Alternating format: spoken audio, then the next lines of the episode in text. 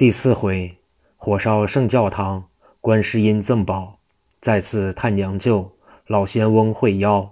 红孩儿说：“你想用砍离之火烧八魔，八魔与道济各位都要同归于尽。观音命你火烧他们的圣教堂，并赠你老君焰魔法，砍离如令鹤。这里还有降万妖的赤迷绳一根，可降住八魔。你将他们八个降服后。”带回你的八卦山，好生看管，再给他们一次悔过的机会。即使他们不能改过，到最后一刻，他们死而无怨。观音说：“这才是佛门广大的体现。”你去吧，我就此告辞了。鲁修真与红孩儿拱手作别，来到万花山，苦心相劝，结果怂海狂妄已极，不听劝告。鲁修真。才口念太上老君焰魔真经，用手往空中一指，一道长虹分为五彩，直冲魔火。只听得一阵云魔声响，魔火全消。被困的僧道六人如释重负，金光与白光立即升起。八魔见魔火被鲁修真消灭，仍然不自量力。鲁修真取出红孩儿送来的赤迷绳索，往空中一丢，只见红光遮天。五彩盖地，将八魔一串捆了，又在八魔身上搜出所有的宝贝，最后用手向正南方一指，借砍离三昧真火，片刻将圣教堂烧起，转瞬之间化为灰烬。济公等六人与鲁修真见礼毕，鲁修真遂将观音大士如何派红孩儿来做指教之事说了，众仙望空礼拜。鲁修真说。我押着八魔回八卦山，就此与各位告辞了。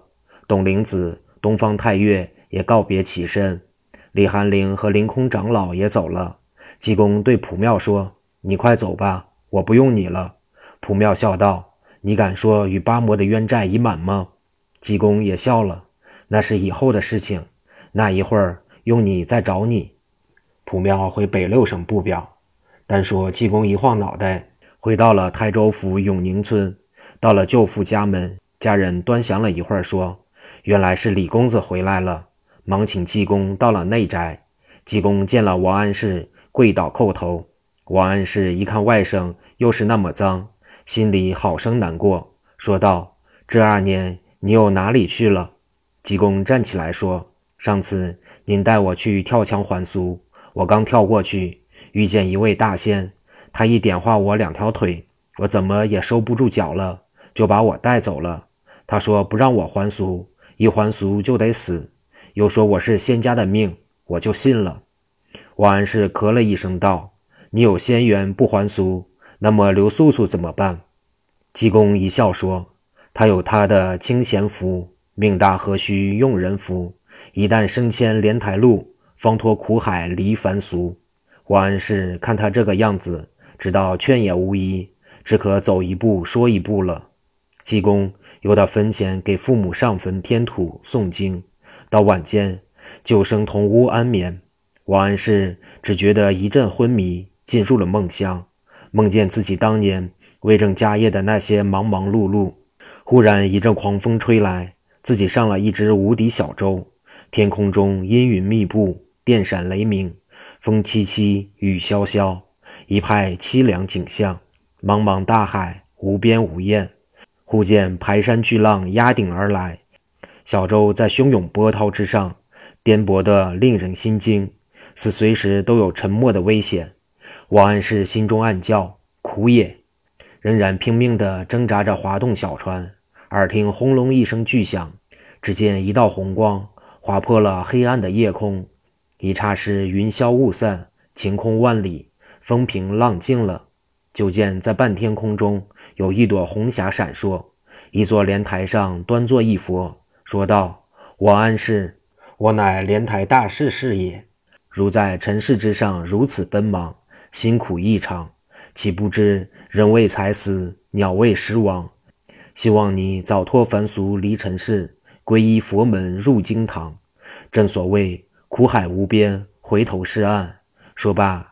用手一指王安石，王安石见一道红光直奔面门而来，不由大惊，一觉醒来，原来是南柯一梦。想起梦中情景，尚有余悸。正此时，听济公在说梦话，还是出家好，苦海无边，回头是岸。又见他翻身坐了起来，见王安石也坐在床上发呆，遂说道：“舅舅，我刚才做了一个梦，梦见您坐在小船上飘入大海，又是风又是雨的。有一个莲台大士劝您出家呢。”王安石一听，心说：“真怪了。”怎么会与外甥同做一梦？莫非真的与佛门有缘？看来修缘确有来历了。次日早起，王安石说：“修缘，你也洗洗脸，咱俩到董员外家去。今天是你岳丈董员外的寿日，我把你交给他，成不成婚我就不管了。你去见见刘素素吧。”济公今日又算洗了一次脸，换了一件衣服，有家人抬着礼盒。走到董员外的大门外，见送礼上寿的人拥挤不动，在门外排队了。济公说道：“白马红缨彩色新，不是亲者强赖亲。一朝马死黄金尽，亲者如同陌路人。”家人一见是王员外和姑爷到了，马上收了礼物，让进了院中厅房。院内各房屋里人出人入，真是华府天堂一般。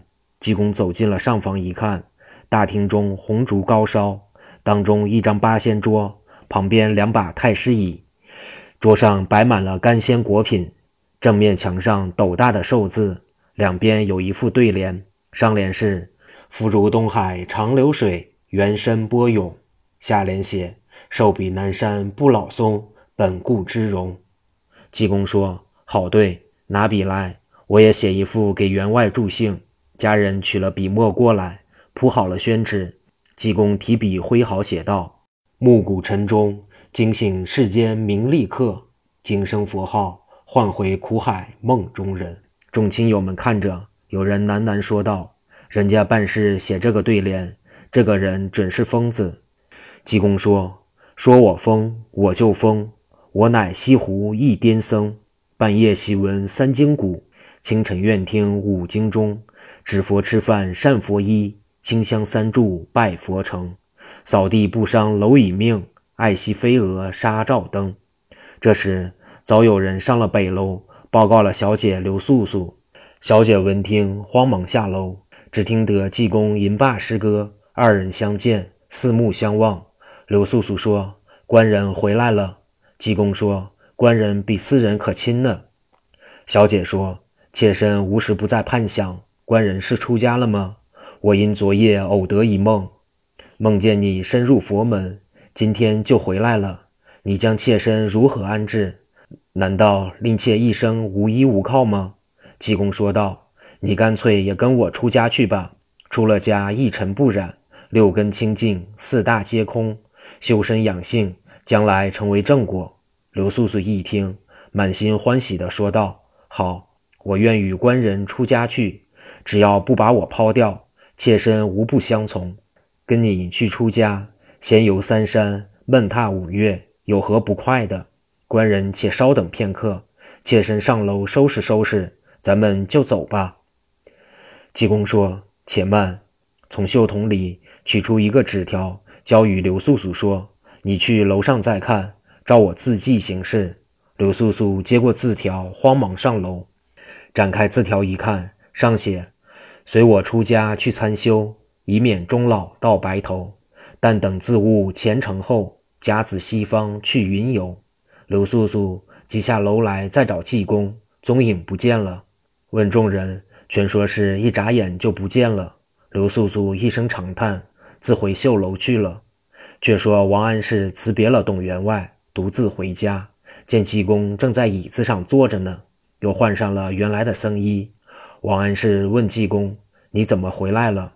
济公说：“又是那个莲台大师一点化，我就到家了。”王安石问他今后怎么，话还未说完，听院中半空里一个响亮，爷两个到院中抬头观看，见一座莲台上做的正是那位大士。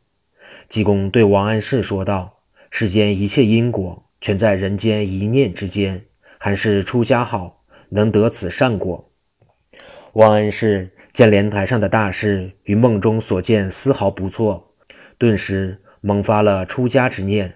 忽然济公打一冷战，心中想到：“你们来得好。”遂说道：“舅舅，我到西村口看看。”原来是八魔第二次失败，五云老祖知道了，他掐指一算，大怒道：“你有观音士相助，对付八魔可以，我可不怕什么观音观阳的。”他马上对万古金魔、玉面仙狐说：“祭奠正回家探望娘舅，你二人快去台州府。”天台县永宁村用火把整个村子烧掉，不使一人逃走。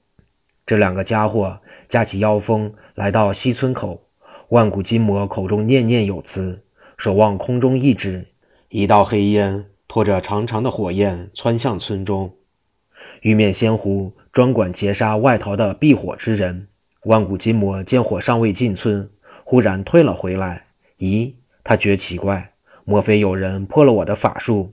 当他望空中一看，原来有一道黄光射着黑烟，红火只退不进。有一银然告手、仙风道骨的道长，手持着乾坤奥妙大葫芦，葫芦里发出的黄色光华，克制着烈火。来者正是东方太岳。金魔大怒说：“好大胆的恶道，敢破我的法术！”东方太岳说道：“妖魔。”竟敢用妖术邪法害一村百姓，贫道岂能容你？你可知玩火自焚的道理？万古金魔大怒，告诉你牛鼻子，吾奉五云老祖法谕，来收没这永宁村。因有癫僧在内，如若不服，连你也算在劫之人。东方太岳将大葫芦口朝金魔一指，一道光华直奔万古金魔。这老金魔哈哈大笑道。区区小术何足言法？用手指一点，黄光顿时缩回。老仙翁又念动：“太上老君急急如律令。”黄光又从葫芦里射出，可又被金魔给推了回来。如此三次未成，万古金魔狂笑道：“牛鼻子，黔驴技穷，让你看看大仙我的法宝！”一言说罢，抖起五云老祖给他的天羽帕，一股黑烟。铺天盖地的卷来，老仙翁正不知如何破法，忽见黑烟卷回，金魔一愣，只见济公从村里提里塔拉走将出来，笑道：“从前敢抓兔子，如今怕耗子，又来这儿害人来了。我老人家不允许。”万古金魔说：“你来的正好，陪着牛鼻子作伴上西天。”和尚伸手解腰扎的破绳，说道：“孽障休要猖狂。”将腰带往空中一抖，玉面仙狐慌忙用遁光逃了。这是如来亲手给的万法佛涛，这东西如万道金光，闪电一般直射金魔。金魔忙一抖手，一股黑风迎金光而来，见了金光，立刻化为乌有。可是这一来，老魔借土遁逃走了。济公收回法宝，对东方太岳说道：“你快送散仙经，得金光护身。”即去八卦山，看离真人鲁修真有灾难，你帮他解了围以后，你二人还要赶奔临安西湖。三公主这个水怪丫头到临安作孽去了。老仙翁当时与济公分手，各理其事去了。济公先回到杭州天竺山，见了当家的方丈德辉。德辉说：“道济回来就好了，正着急想不出办法呢，就等开光了。”缺一根明柱就上不了托，你快给想想办法。和尚说：“那好办，走吧，我看看去。”和尚到现场一看，工匠人等都在着急，怕耽搁了开光的好日子。济公就命人用两领新席卷成柱子一般高、一般粗，用胶水将席的里里外外都刷三层。时间不大，干得硬巴巴，就叫人将柱子戳正了。有人口中不说，心里说，这才是瞎闹。席子当柱，真笑话。济公让人从上头往席桶里灌爆花、锯末，灌得满满的，直得瓷瓷的，然后放上大托，钉沿子、上疤等等，按工序做好。济公对方丈德辉说：“将爆花寺改为爆花寺吧。”有人说我瞎闹，看着吧。到庙宇的瓦砖坏了的时候。这根柱子也坏不了，人都少见多怪罢了。我老人家不跟他们怄气，德惠也只好如此。报花寺用席当住，临安城里城外都以为奇闻。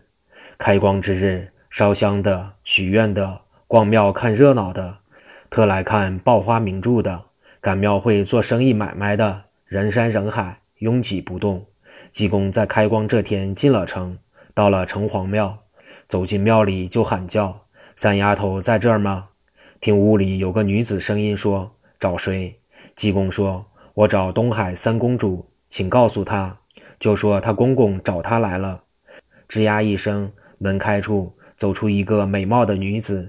只见她身不满六尺高，桃腮杏眼，柳叶眉，樱桃口，穿一身大红，上绣朵朵团花，红缎子弓鞋，正是东海三公主人头鱼。她一见是济公来了，气得柳眉倒竖，杏眼圆睁，骂道：“癫僧！”上次我与杨顺情投意合，本来是好事，叫你给搅散了。我恨不能吃了你的心肝。今天刚刚到临安，准备找到杨顺重温旧情，你又来捣乱，姑奶奶跟你势不两立。济公说道：“三公主，凭你的身份，在四海之内，满可以找个如意郎君，偏偏要到尘世间祸害凡民。”你若真心想和杨顺成百年之好，我老人家就可怜可怜你。你又不是这样打算，想要盗采真阳助你修炼，使我徒儿杨顺在一年之内小命哀哉，我老人家舍不得。再说你父已成了正果，玉帝封他为东海龙王，你不要因自己一时私欲，损坏你父的尊严，或失了你父的地位。我和尚可是一片好心相劝。你快回东海去吧，闭门参修，不难成为正果。如再执迷，继续为非作歹，不好说了。济公又说：“你说是来找杨顺，不是真心话。我老人家知道你为老鲨鱼报仇，总想水漫临安，不想想玉帝岂能饶恕于你？”三公主大怒道：“癫僧，你好无道理！南七省没好人，这不是你们西方知道的吗？”如来派你到尘世上普救众生，以施度化。你应当明白，高宗置万里江山不顾，终日贪恋酒色，还要在西湖修八十里长廊供他歌舞荒淫，害死了我多少子孙？此仇怎能不报？我就要一烟临安，方解心头之恨。哎呦呵，有你的丫头，你又错了。南七省没好人，是指官宦说的。黎民百姓都是好的，我来普救众生，是要从贪官污吏的屠刀下夺回百姓的生命。你恨高宗皇，就要水淹临安，整个余杭百姓百万之众都一起陪着高宗淹死，如此生灵涂炭，你不怕律犯天条吗？再说，江山是有德者居，无德者失，怎么也轮不到你们这些会玩水的头上来做皇帝吧？我老人家说完了。你怎么办？三公主怒火中烧，哪里听得下这些？她一抖手，记起五彩飞石，美色一块，五座泰山一般，照济公头顶砸将下来。济公哈哈一笑，伸出手掌道：“往这来，往这来。”五彩光华气消，落在济公掌中，再看，原是五块贝壳。人头鱼说：“好癫僧。”济公说：“不用夸奖。”人头鱼说道。你看，姑奶奶，这是什么？济公一看，从三公主身后飞起五条金龙，正是良药苦口难服，忠言逆耳成恨。要问后事，下回分解。